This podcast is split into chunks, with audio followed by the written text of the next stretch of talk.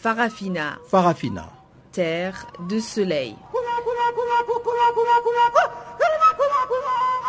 Farafina. Farafina. Un magazine d'infos africaine.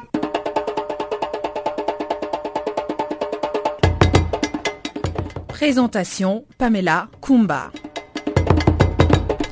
Bonjour chers auditeurs et merci de nous rejoindre pour une nouvelle édition de Farafina. Ibrahim Revelino est à la technique et voici les titres. D'élections présidentielles à travers plusieurs pays africains. On parlera notamment de la victoire sans surprise du président ougandais Yoweri Museveni. Il décroche son cinquième mandat avec près de 61%. Victoire aussi d'Archange Touadéra au deuxième tour de la présidentielle centrafricaine. Et au Comores, le décompte des bulletins des votes continue à s'égrener. Voilà donc pour les grandes lignes. On en parle en détail tout de suite après ce bulletin des informations présenté par Jacques Coicou.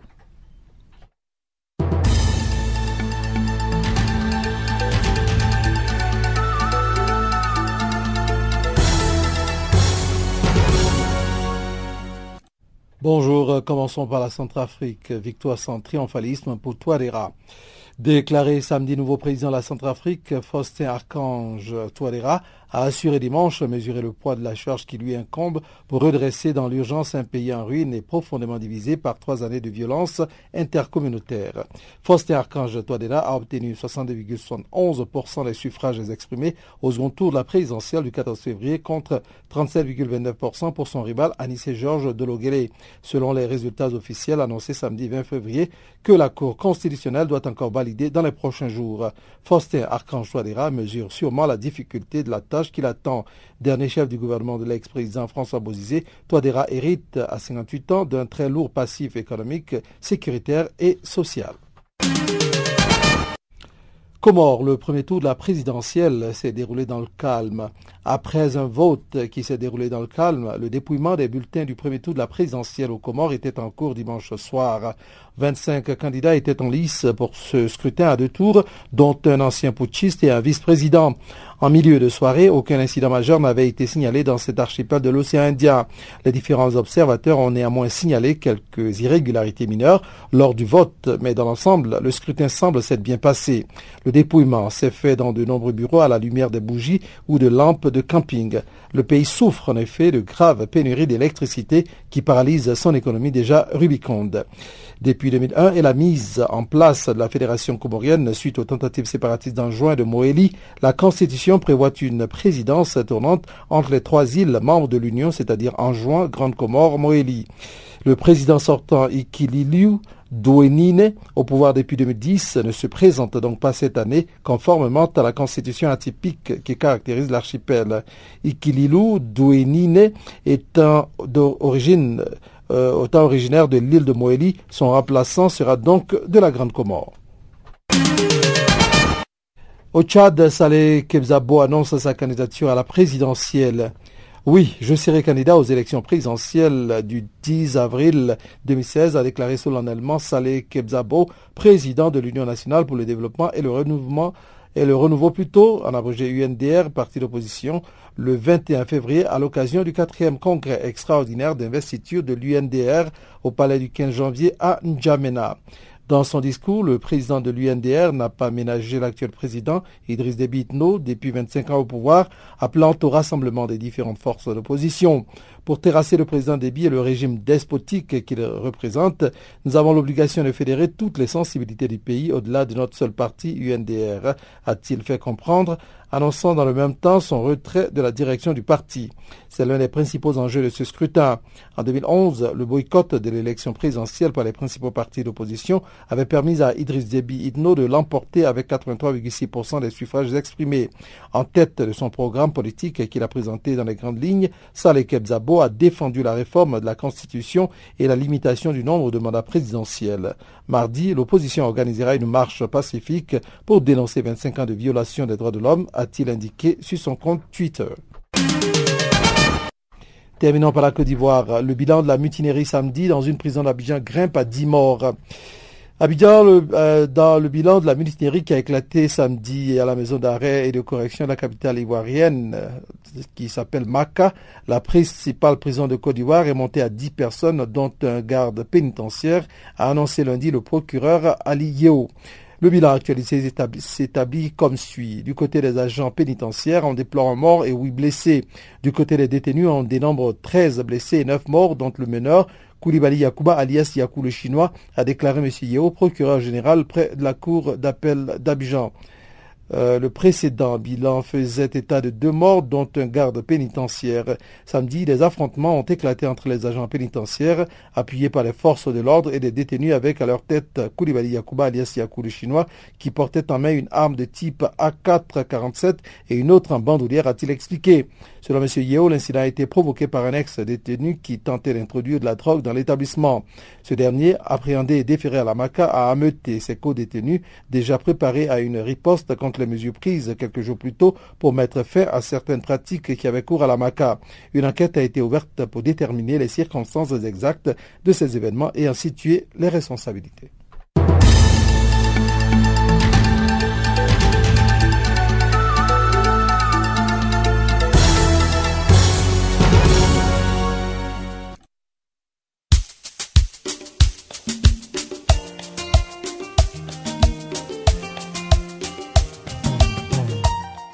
Vous êtes à l'écoute de Channel Africa, vous voulez participer aux festivités de notre cinquantenaire le 1er mai.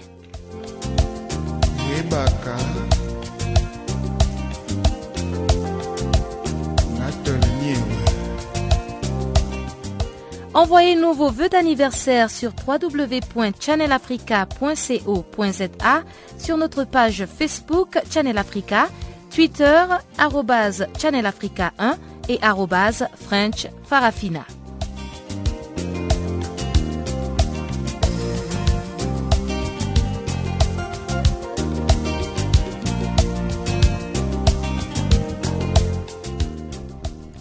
Rebonjour à tous, je l'annonçais en titre, les résultats provisoires du second tour de la présidentielle du 14 février 2016, publiés par l'Autorité nationale des élections, donnent vainqueur le candidat indépendant professeur Faustin Archange Touadéra.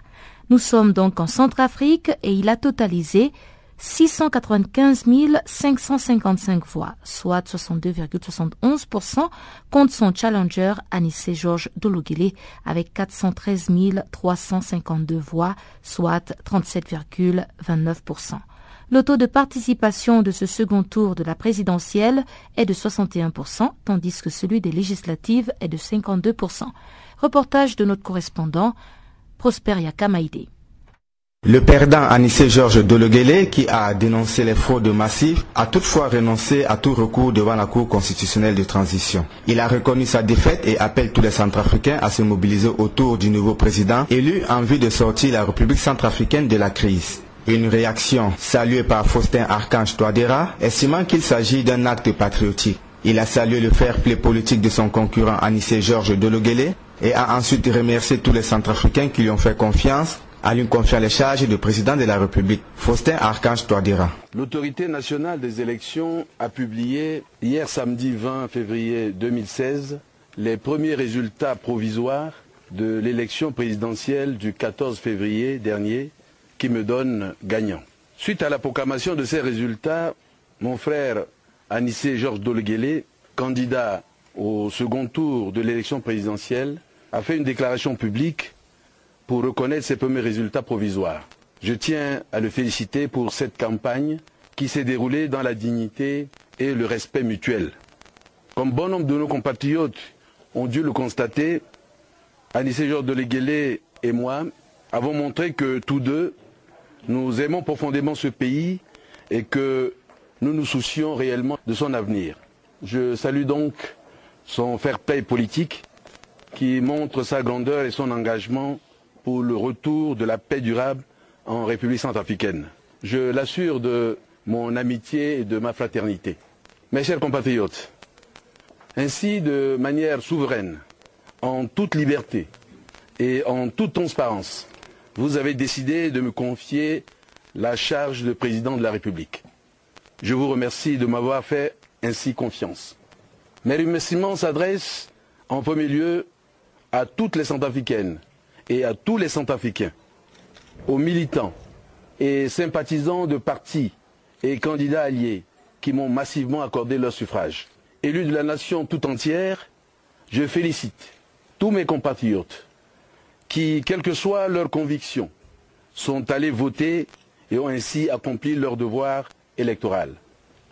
En se rendant aux urnes le 14 février 2016 dans le calme, ils ont une fois de plus manifesté leur sens de responsabilité dans l'attachement au retour à l'ordre constitutionnel normal et à la démocratie. Mes félicitations s'adressent aussi à tous les acteurs du processus électoral qui ont contribué à la réussite de cette élection et partant à l'écriture d'une nouvelle page de notre expérience démocratique. Croyez bien que je mesure le poids de la charge que vous venez de me confier. Votre confiance m'encourage à engager urgemment des actions de relèvement de notre pays pour qu'il devienne un État prospère, juste et fraternel. Votre confiance m'engage à mener à bien le projet de société que je vous ai présenté au début de ces élections et qui est désormais votre projet, le projet du peuple centrafricain. C'est ensemble que nous mettons ce projet au bénéfice de toute la nation. Ensemble, nous allons faire de la République centrafricaine un pays uni, solidaire et prospère. Nous allons transformer notre pays en un vaste chantier offrant des opportunités d'emploi aux jeunes, créant de richesses pouvant être redistribuées de manière équitable. Ensemble, nous allons raffermir l'égalité réelle entre les hommes et les femmes. Nous allons accroître la participation des jeunes à la vie publique. Nous allons consolider la paix dans notre pays. Ensemble, nous allons impulser dans tous les secteurs de la vie nationale une nouvelle dynamique porteuse de progrès. Tel est le défi qui se présente à nous à l'aube de ce mandat que vous venez de me confier. Où que vous soyez, quelle que soit votre place dans notre société, je vous demande de vous mobiliser pour qu'ensemble nous relevions ce défi. Que Dieu bénisse la République centrafricaine et son peuple. Actuellement, les Centrafricains ont encore une fois les yeux rivés vers la Cour constitutionnelle de transition pour les proclamations définitives de ces résultats. La Cour constitutionnelle de transition, selon le code électoral, a 15 jours francs pour proclamer le président de la République qui succédera à Catherine Samba Panza à la tête de la transition depuis deux ans. Signalons également que l'autorité nationale des élections a publié les résultats provisoires et globaux du premier tour des élections législatives. Selon ces résultats, 43 candidats sont passés au premier tour. Prosper Yakamaide, Channel Africa. Voilà, c'est donc un deuxième tour de la présidentielle centrafricaine qui s'est déroulé dans le calme et je vous propose maintenant de suivre la réaction d'un proche du gouvernement de transition mais qui a requis l'anonymat. Ben, vous voyez que euh, tous les centrafricains demandaient une élection apaisée. Et là, le pays est calme vraiment calme. Il n'y a pas de violence, il n'y a pas de... Le pays est calme et je crois que les Centrafricains unanimement ont reconnu le passage du pape comme l'élément déclencheur de ce qui se passe sur le pays depuis un certain temps. Il a pris des musulmans, il les a mélangés avec des chrétiens, il les a amenés au stade, il est parti à la mosquée, il les a sortis de leur ghetto, et ça continue. Sans être superstitieux, euh, c'est un archange qui est arrivé, euh, il n'était pas pointé, il est arrivé président, avec 62%, 71. C'est écrasant, c'est un plébiscite. Même le président Patassé, qui était l'homme politique le plus populaire qui ait connu le pays depuis l'indépendance, n'a pas fait autant. Il n'y a que dans une ou deux préfectures, c'est 16, qui n'est pas en tête, qui ne soit pas en tête plutôt partout, il a été de loin celui qui a recueilli sur lui, en tant qu'indépendant, une première, le suffrage des Centrafricains. Selon vous, quelles seront les priorités de Archange Touadéra qui hérite d'un pays qui est en pleine crise? Le pays est sinistré et il y a euh, un État néant. Euh, il me semble que les priorités il euh, l'a dit et un certain nombre de centrafricains comme moi se sont reconnus euh, l'ont eu à dire aussi. Il a parlé de la sécurisation. Il a parlé euh, des problèmes sociaux. Il a parlé de la relance économique. Dans la relance économique, il n'a pas fait l'apologie de l'argent facile et d'être riche. Il a dit clairement qu'il faut introduire la culture de l'entreprise créateur d'emplois et de richesses. M. Touadéra a été cinq ans Premier ministre. Il a quitté le pays pas plus d'un an. Il est resté très proche des gens. Et euh, la réconciliation nationale, il l'a placé aussi au centre de ses préoccupations. Et là, on verra, avec les qualités qu'on lui reconnaît, euh, et il ne faut pas le laisser seul. Il faudrait que les Centrafricains aussi l'aident à accomplir euh, les tâches qui l'attendent sur ce point. Sécurité, relance économique, réconciliation nationale, création d'une armée nationale.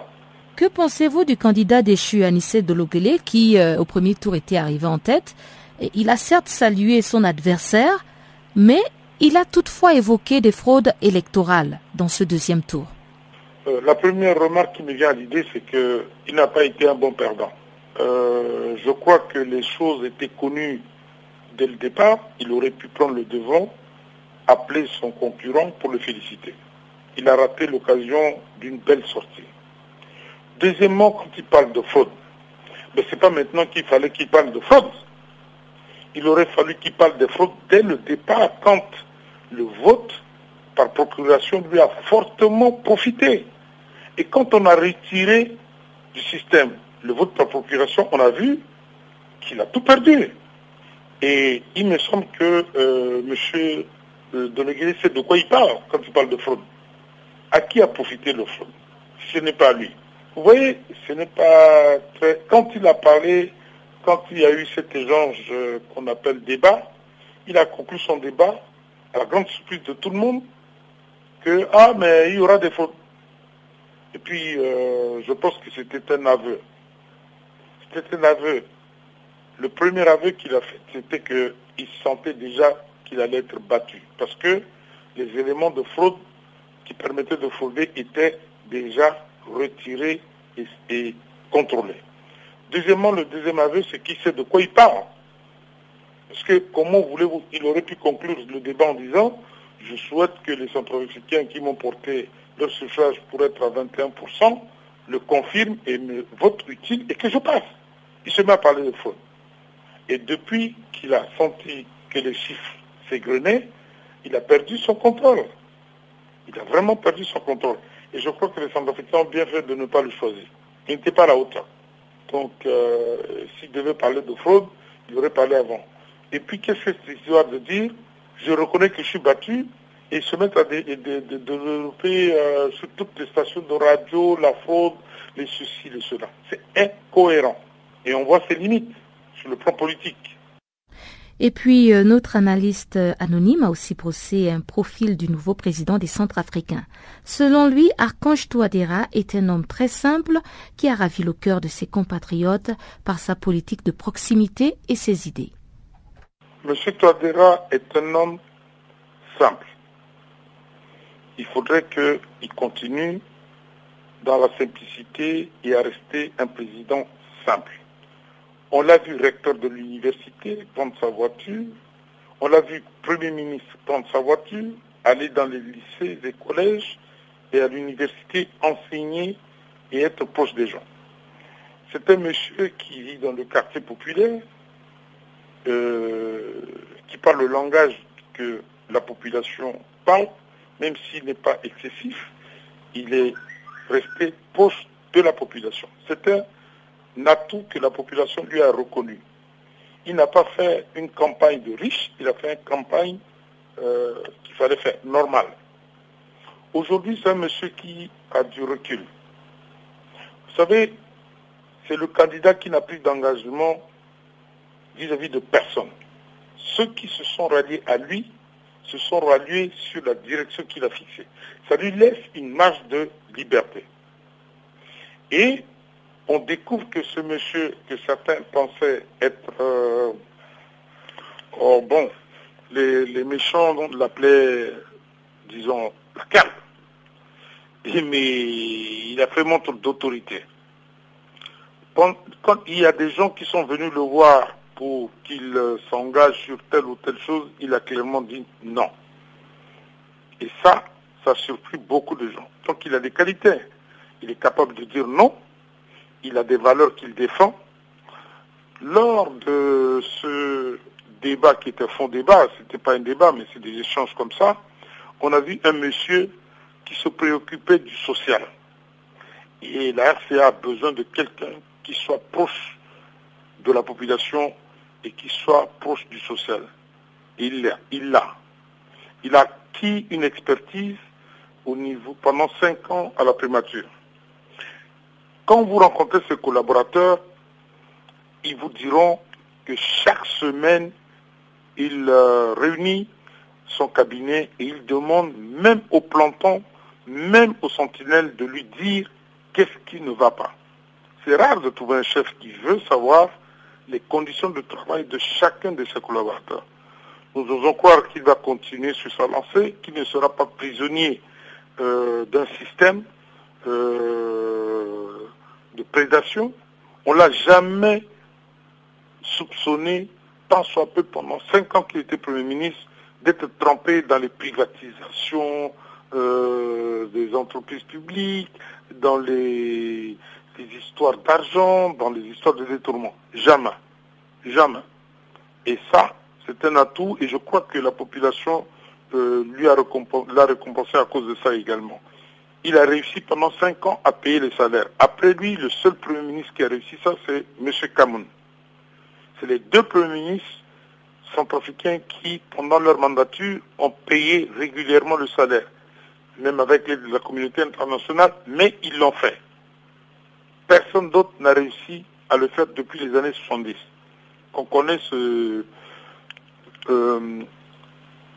cette crise structurelle concernant le salaire des fonctionnaires qui prend maintenant le pays en otage. Donc, il part avec des atouts. Il lui appartient maintenant de constituer une équipe et de ne pas tomber dans la facilité du tribalisme, du clanisme et euh, du clientélisme.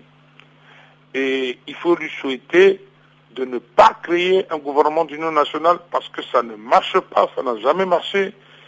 Nous lui souhaitons d'aller vers un gouvernement de salut public, de prendre les compétences qu'il faut dans les partis, dans les, dans les structures qui existent, pour constituer un gouvernement resserré pour les premières années, pour lancer tout son programme, pour mettre en place son programme, puisque euh, euh, il est assis maintenant sur une plateforme très large qui regroupe la population centrafricaine à travers ces organisations qui le soutiennent.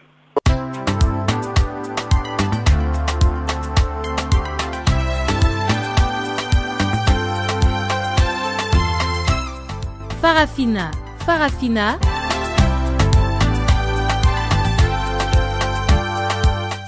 L'actualité panafricaine en français?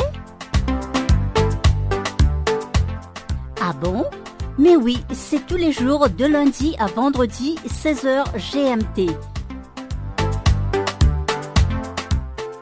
Sur Channel Africa, la voix de la Renaissance africaine.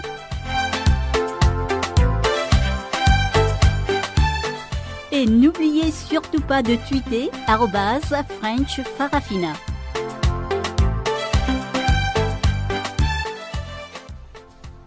Du côté de l'Ouganda, le président Yoweri Museveni a été réélu pour un cinquième mandat avec 61% des suffrages exprimés en sa faveur, contre 35% pour son principal opposant Kiza Bisigwe, qui a même été arrêté. Le panafricaniste et analyste politique Prince Yenga estime que cette réélection est une honte pour le continent. Écoutons-le. Pour moi, j'ai aussi suivi le processus électoral, euh, en tout cas, je, ne me gêne pas de dire que c'est une élection bâclée. Euh, parce que lorsque vous mettez le leader de l'opposition, vous arrêtez le leader de l'opposition parce qu'il est sur le point de gagner l'élection, c'est-à-dire que vous avez perdu. Donc pour moi, Museveni a fait un coup d'État et je ne pense pas qu'il mérite le respect des Ougandais. Alors, il y a aussi les observateurs de l'Union européenne, les observateurs indépendants qui estiment que cette élection s'est déroulée dans un climat de peur et d'intimidation. Est-ce que, de ce que vous connaissez un peu de l'histoire du pays, de la gouvernance du président Yoweri Museveni, est-ce que c'est une thèse qui se tient? Bah, Écoutez, Museveni, c'est un bandit. Euh, Museveni n'a aucun respect pour son peuple. Il peut nommer son épouse comme gouverneur quelque part euh, c'est sa famille qui gère le pays, c'est un bien privé l'Ouganda pour le moment. Alors, euh, attendre d'une élection euh, transparente de la part de Museveni, ce serait trop rêvé. Bon, l'Union européenne peut faire toujours ses commentaires quand le, président de la RDC a scandaleusement fraudé à l'élection de 2011. L'Union européenne était là. Euh, ils, avaient, ils avaient tenu le même langage, mais Kabila est à, la fin mandat. Donc, vous savez, c'est, moi je pense qu'il y a un complot contre le peuple africain et on utilise les nègres de service pour euh, exécuter cette sale besogne. Mais est-ce que tout de même, dans le précédent mandat de Yoweri Museveni, il y a quelque chose de positif à tirer? Non, il y a eu beaucoup plus de sommeil que du travail. Hein. J'ai suivi une vidéo d'un journaliste, une vidéo satirique d'un journaliste ougandais euh, qui a, qui a euh, euh, filmé les parlementaires, hein, les parlementaires dans une séance plénière.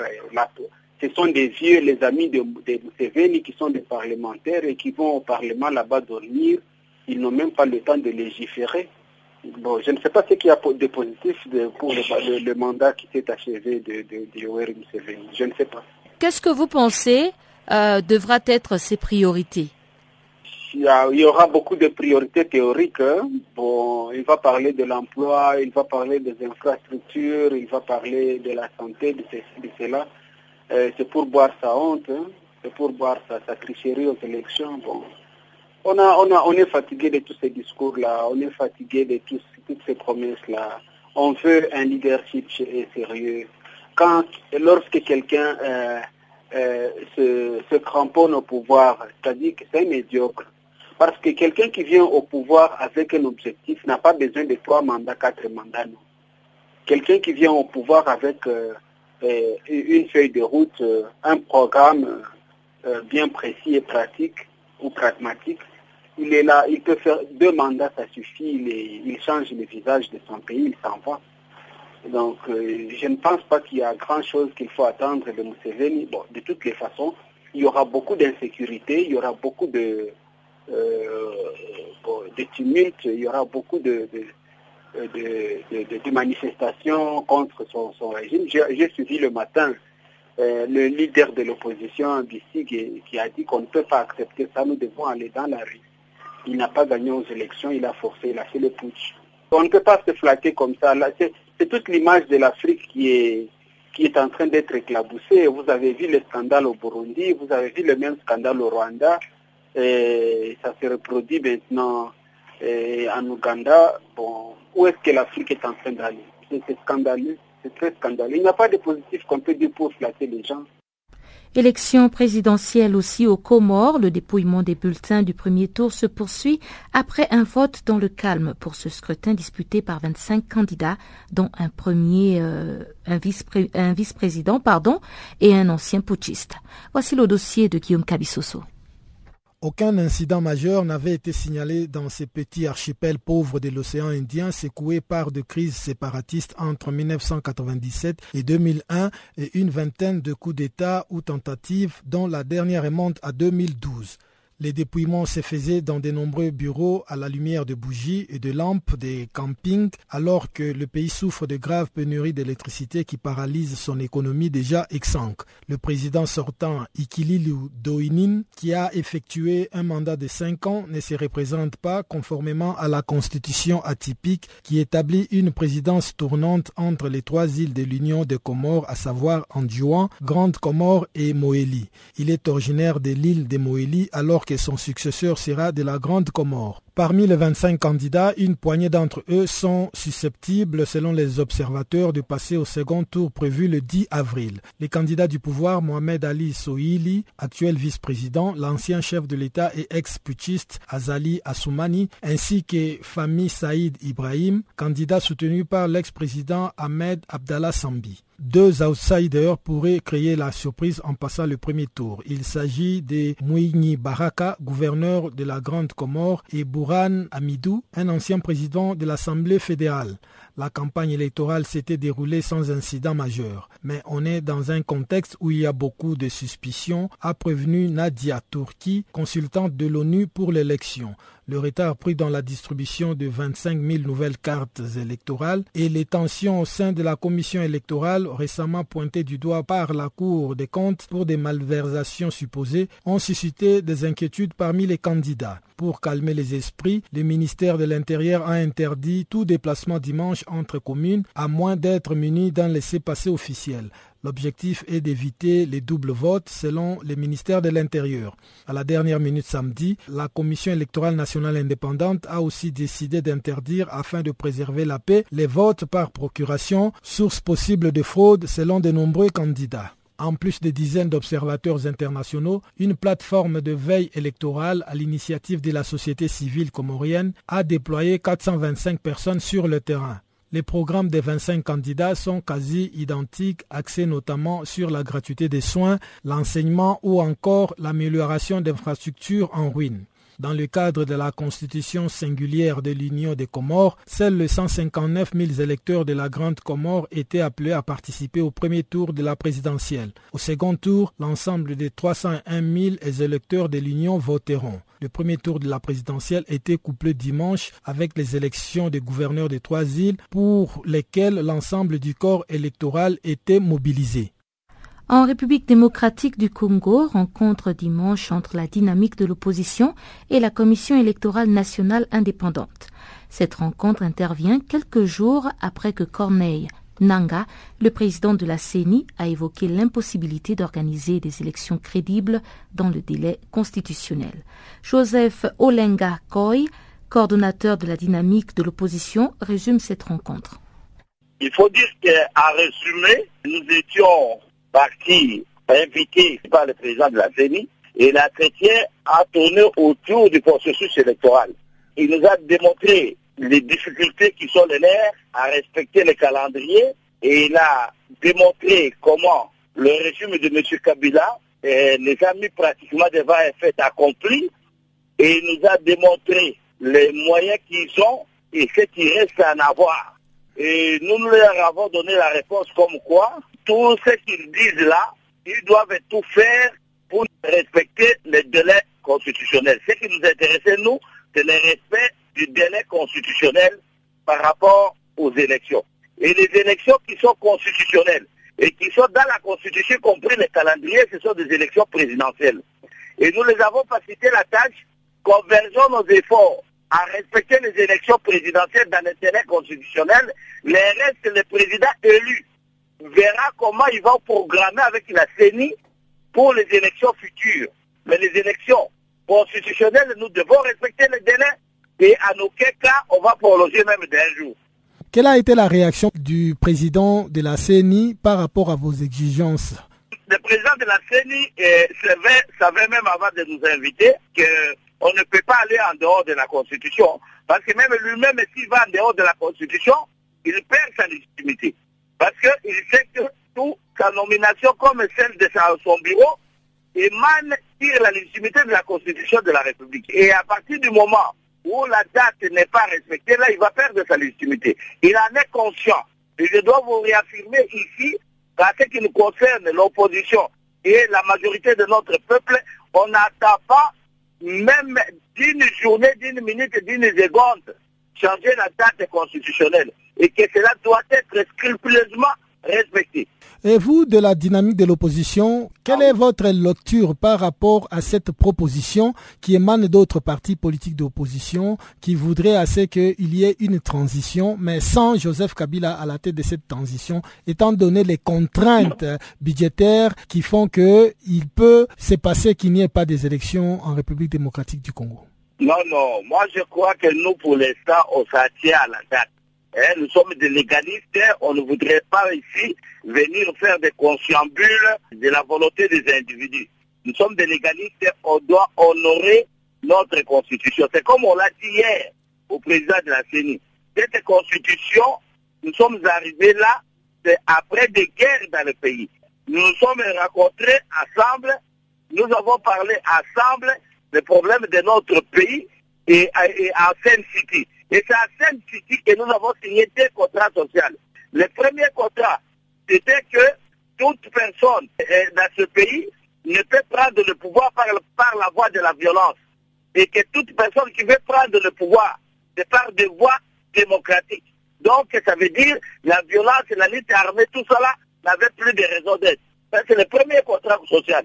Deuxième contrat, toute personne qui prendra le pouvoir par des voies démocratiques a, un mandat de 5 ans renouvelable une seule fois. C'est-à-dire, aujourd'hui, M. Kabila est arrivé à son mandat près de 10 ans à la tête du pays. C'est ces deux contrats sociaux qui ont unifié notre pays pour que nous soyons unis et ensemble aujourd'hui. C'est ces deux contrats sociaux qui a enlevé la culture de la violence pour la prise du pouvoir et c'est les deux contrats sociaux qui doivent annuler eh, tout autre esprit de se permettre au pouvoir et de respecter le mandat de 5 ans renouvelable une seule fois. Moi, je crois que c'est quelque chose qui est clair et c'est de là qui a coulé notre constitution. Qu'est-ce que vous avez fait comme proposition au bureau de la CNI pour arriver, par exemple, à concilier les contraintes budgétaires et le respect de délais constitutionnels? Mais vous savez, les contraintes budgétaires, nous, on ne fait pas l'analyse de la C'est parce qu'en fait, l'État congolais a l'obligation et le devoir de mettre les moyens à la disposition de la CNI et la CNI a l'obligation d'organiser les élections dans les délais constitutionnels. Ça, c'est un problème entre la CENI et le pouvoir. Et si le pouvoir n'a pas mis ses moyens, ça veut dire qu'il y a l'établissement de la haute trahison. Là, moi, je crois que nous allons mettre en mouvement l'arsenal juridique approprié et les pressions politiques pour y arriver à libérer notre peuple de cette emprise-là. Et voilà, on sort un peu du cadre politique pour retrouver Chanceline Louraquois qui nous présente le bulletin des actualités économiques du jour.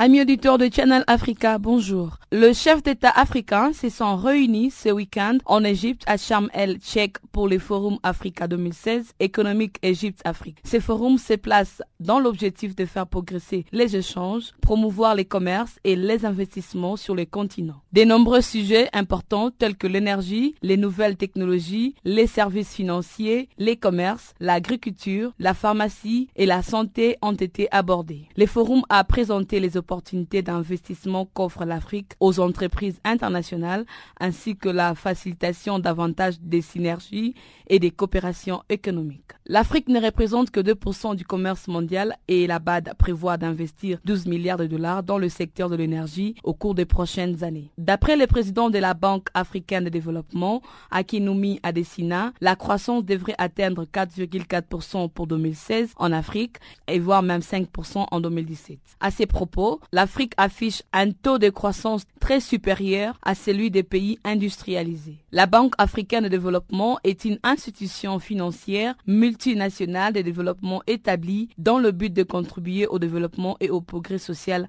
des États africains. En Côte d'Ivoire, Alsan Ouattara a placé l'année 2016 sous les signes des grandes réformes pour les filières EVA et l'huile des palmes. À cet égard, il s'agit de maintenir l'attractivité de la filière EVA pour les producteurs dans un contexte de chute des cours de la matière première dont la Côte d'Ivoire est les leaders africains avec une production de 213 000 tonnes. Actuellement, les kilogrammes de VA s'est commercialisé à 255 francs CFA. En ce qui concerne l'huile de palme, son importance est stratégique et elle fait vivre près de 2 millions de personnes, soit 10% de la population en Côte d'Ivoire. La Côte d'Ivoire est placée comme cinquième producteur mondial de l'oléagineuse. Elle transforme quelques 1,6 million de tonnes de régime annuellement. Au Maroc, les enjeux de l'agriculture est au cœur du quatrième Forum international Afrique Développement. Il se tiendra du 25 au 26 février à Casablanca. Les initiateurs de la quatrième édition du Forum Afrique Développement comptent jouer le rôle d'intermédiaire entre les opérateurs africains du secteur privé et les pouvoirs publics africains, les ONG ainsi que tous les intervenants dans ces domaines, à savoir l'agriculture et l'électricité. Lors de ces quatrièmes éditions, Atijari Wafa Bank et Maroc Export prévoient d'accueillir quelques 1200 opérateurs économiques et institutionnels représentant une vingtaine de pays, parmi lesquels des ministres et des officiels marocains et étrangers cette année, sept pays seront à l'honneur dans l'objectif de nouer des partenariats entre opérateurs à travers des salons dédiés, à savoir le Cameroun, la Côte d'Ivoire, les Gabon, les Togo, le Sénégal, la Tunisie et le Kenya. Le Maroc a déjà représenté un modèle à suivre en contribuant à des programmes d'électrification dans plusieurs pays africains et en partageant son expérience agricole avec d'autres pays. Plus que 142 km de câbles fibre optique va devoir relier les Gabon et la République démocratique du Congo. En effet, sur les 504 km prévus pour ces tronçons qui va de Pointe-Noire à Binda à la frontière 362 km de câbles à fibre optique sont déjà posés. Les chantiers d'interconnexion s'exécutent dans le cadre du projet Central Africa Backbone CAB en cycle. À noter que ces chantiers est cofinancé par les Congo et la Banque mondiale. Ces travaux s'inscrivent dans l'objectif de permettre aux populations de se connecter au monde entier à bas prix mais avec une connexion de haut débit. D'après les coordonnateurs du projet CAB, Yvon Didier, Meakanda, plus de 142 km de travaux de génie civil restent pour l'acheminement de ces chantiers. Les travaux se réalisent le long du chemin de fer sur une distance de 504 allant de Pointe-Noire à Binda, dans le département du Niari. À nos jours, ces travaux de pose des câbles se déroulent après Mongoudou Sud, dans un village appelé Nzima, situé lui à environ 45 km de Monsenju, dans le département du Niari.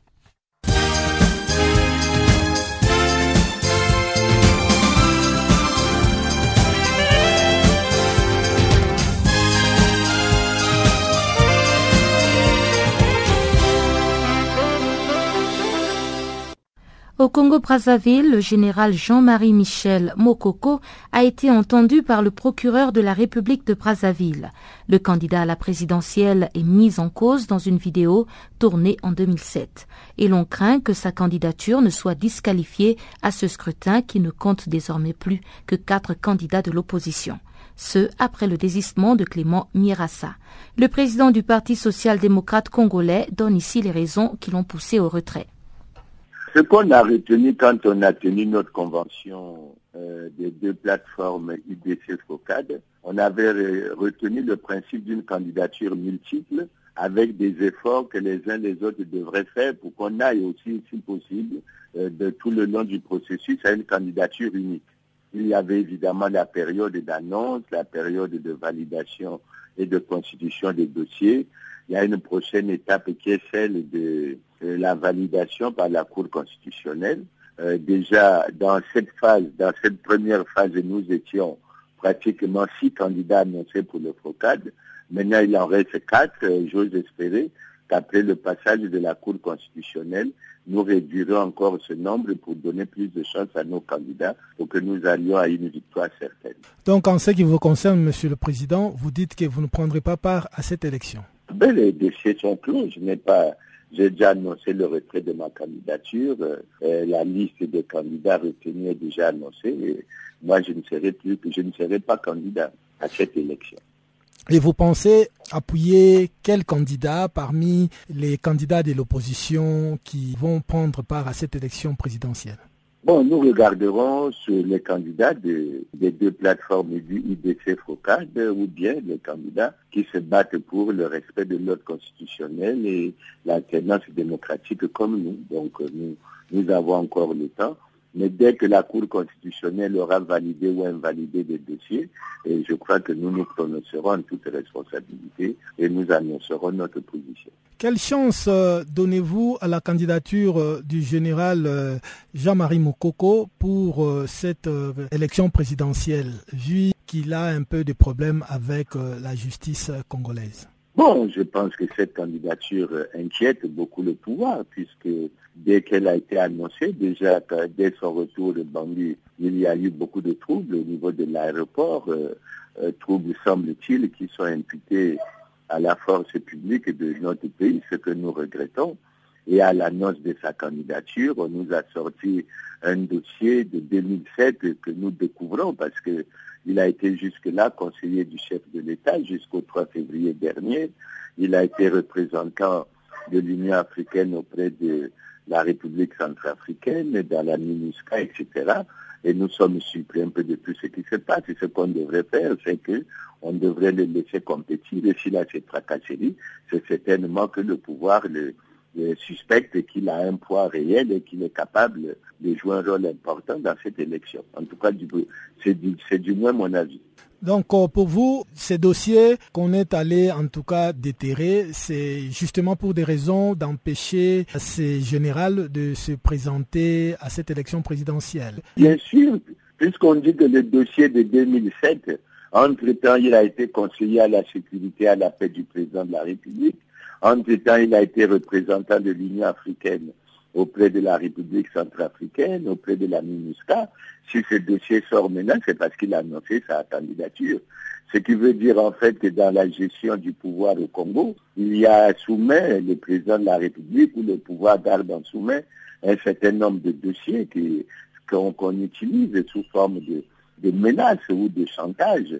Et je crois que c'est vraiment déplorable parce que depuis 2007 jusqu'à maintenant, c'est pas maintenant que cette affaire devrait éclater, d'autant en suivant les interventions du, général Jean-Marie Michel Moukoko, on a appris que cette affaire avait déjà donné lieu à des discussions euh, avec euh, les pouvoirs en place qui, je suppose, avaient dû comprendre ces explications. Pour les Congolais, on ne se trompe pas, ce dossier n'est sorti que pour empêcher le général Jean-Marie Michel Moukoko d'être candidat à l'élection présidentielle. Comment interprétez-vous la décision de l'Union européenne de ne pas envoyer ses observateurs au Congo lors de la présidentielle du 20 mars prochain? Ben, Vous savez que la transparence électorale pose problème au Congo.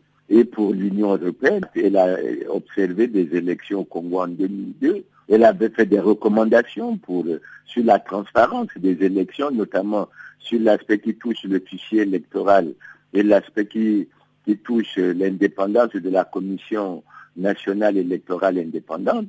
Le gouvernement venait de publier les textes et tout le monde sait que les textes qui ont été publiés ne correspondent pas aux standards internationaux qui recommandent ça. Et aujourd'hui, je crois, l'Union européenne, nous, nous nous en félicitons, a eu le courage déjà de, d'évoquer clairement, comme beaucoup d'entre nous le pensent, que cette élection ne sera ni libre, ni transparente, ni, ni juste, ni crédible. Nous sommes heureux d'ailleurs que ce soit la communauté internationale qui fasse ce constat au Mali, l'actualité a été marquée par la rentrée politique du PARENA, le Parti pour la Renaissance nationale. Les opposants maliens ont fait un constat négatif sur l'action du gouvernement et le président Ibrahim Boubacar Keïta. Selon le PARENA, ils n'ont pas un plan stratégique pour sortir le Mali de la crise sécuritaire. Explication de Keïta Djigiba, porte-parole du Parti pour la Renaissance. D'entrée du jeu, nous voulons dire que la rentrée politique, nous l'avons placée sous le signe de la mobilisation générale contre la mauvaise gouvernance au Mali. Et à partir de là, le déroulé suit. Mm. Dénoncer tout ce qui ne va pas depuis deux ans qu'on dénonce, et dire que le cap où il faut aller, c'est les concertations nationales, les concertations nationales des forces vives du pays, pour plancher sur le sort du Mali et euh, sortir de ces assises-là, avoir la solution euh, idoine pour euh, le salut de notre pays. Nous et sans plus tarder, voici le bulletin des sports de Chanceline Louraquois.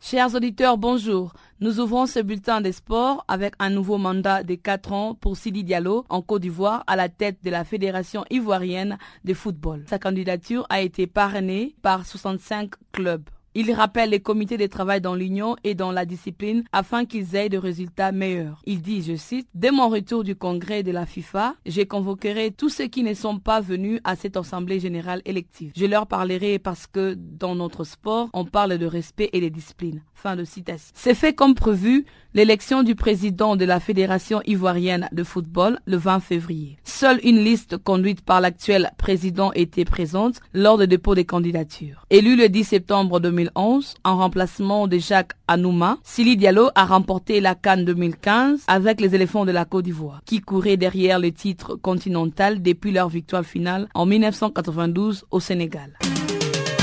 Ils sont appelés super champions d'Afrique. Les tout-puissants Mazembe de la République démocratique du Congo a remporté ce week-end la Super Coupe 2016 à Lubumbashi. Ils ont affronté l'étoile du Sahel. Les tout-puissants Mazembe a gagné grâce à un doublé du Ghanéen Daniel Ni Adjie qui a ouvert le score à la 20e minute et il a ensuite doublé la mise à la 45e minute. La rencontre a opposé les vainqueurs de la Ligue des champions aux détenteurs de la Coupe de la Confédération. Pour les nouvelles entraîneurs du tout-puissant Mazembe, français Hubert Veloud, âgé de 56 ans, gagner fait partie des habitudes. Disons que neuf matchs ont été disputés en trois semaines et demie, ce qui nivelle les forces de l'équipe en RDC. L'étoile du Sahel est un habitué des derniers plateaux des coupes africaines. Elle a déjà remporté la Super Coupe par deux fois en 1998 et en 2008. Il a été finaliste en 2004 et 2007. Actuellement, en tête du championnat local, le club de Sousse pourra notamment compter sur Ahmed Akaishi, co-meilleur buteur du champ 2016 avec quatre réalisations. Les Congolais étaient vainqueurs en 2010 et 2011 de cette prestigieuse finale opposant chaque année les champions de la LDC et l'équipe ayant remporté la Coupe de la Confédération.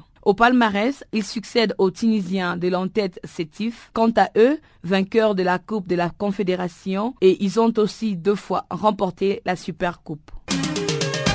Au Kenya, la nomination d'un nouveau coach de l'équipe nationale. Il s'appelle Stanley Okumbi. Ce dernier a été titularisé le week-end et va devoir conduire la sélection senior du Kenya au prochain tour des éliminatoires de la Coupe d'Afrique des Nations Cannes 2017. Vers mars, dans le cadre de ces éliminatoires, un club de première division kenyane va faire son baptême du feu avec la sélection nationale contre la Guinée-Bissau. Stanley Okumbi est un ancien entraîneur de Matar United. Il s'est dit être à la hauteur en tant qu'entraîneur Arambe, star de l'avant en dépit de sa courte expérience dans le coaching. Les nouveaux présidents de la Fédération kenyane de football, Nick Mwendwa, estime que le choix de ces nouveaux coachs, Stanley Okumbi, n'amènera jamais beaucoup de gens à être d'accord avec certaines choses, parce qu'ils sont une association qui explique ce qu'ils font, affirmant qu'Okumbi détient la CAF A et B, l'encadrement de licence. Il remplace l'Écossais Bobby Williamson, qui était sélectionneur national du Kenya depuis août 2014. À titre de rappel, le Kenya avait fait match nul 1 but à 1 avec le Congo, puis avait été battu 1 but à 2 par la Zambie lors de ses deux premiers matchs des éliminatoires de la Cannes 2017.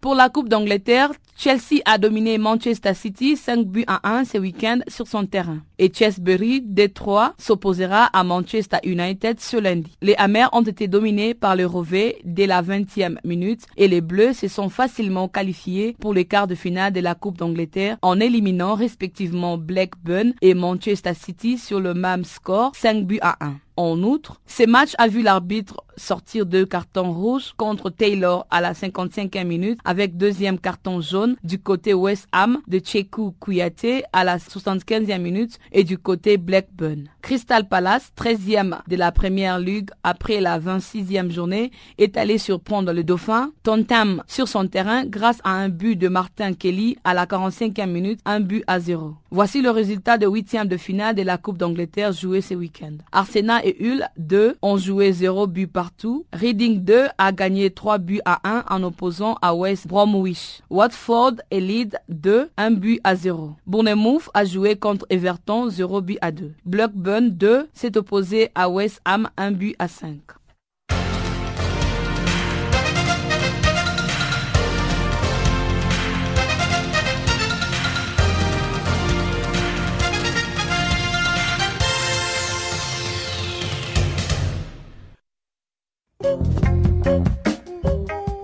Chers auditeurs, c'est la fin de cette édition. Merci de nous avoir suivis. On se retrouve demain pour une autre édition de Channel Africa, la voix de la Renaissance africaine. Au revoir.